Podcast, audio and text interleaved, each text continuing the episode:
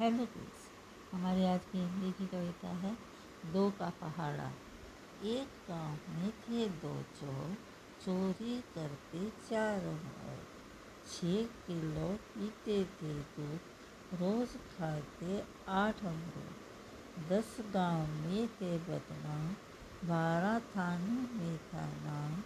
एक दिन चौदह थानेदार आए, सोलह उन पर केस लगाए। अठारह बिल दिया दगे बीस साल की हो गई थी। एक गाँव में थे दो चोर, चोरी करते चारों ओर। छः किलो पीते थे दूध, रोज खाते आठ अमरूद। दस गाँव में थे बदनाम, बारह थानों में थाना। एक दिन चौदह थानेदार आए, सोलह उन पर लगाए। अठारह मील दिया धके बीस साल की हो गई थी। Thank you.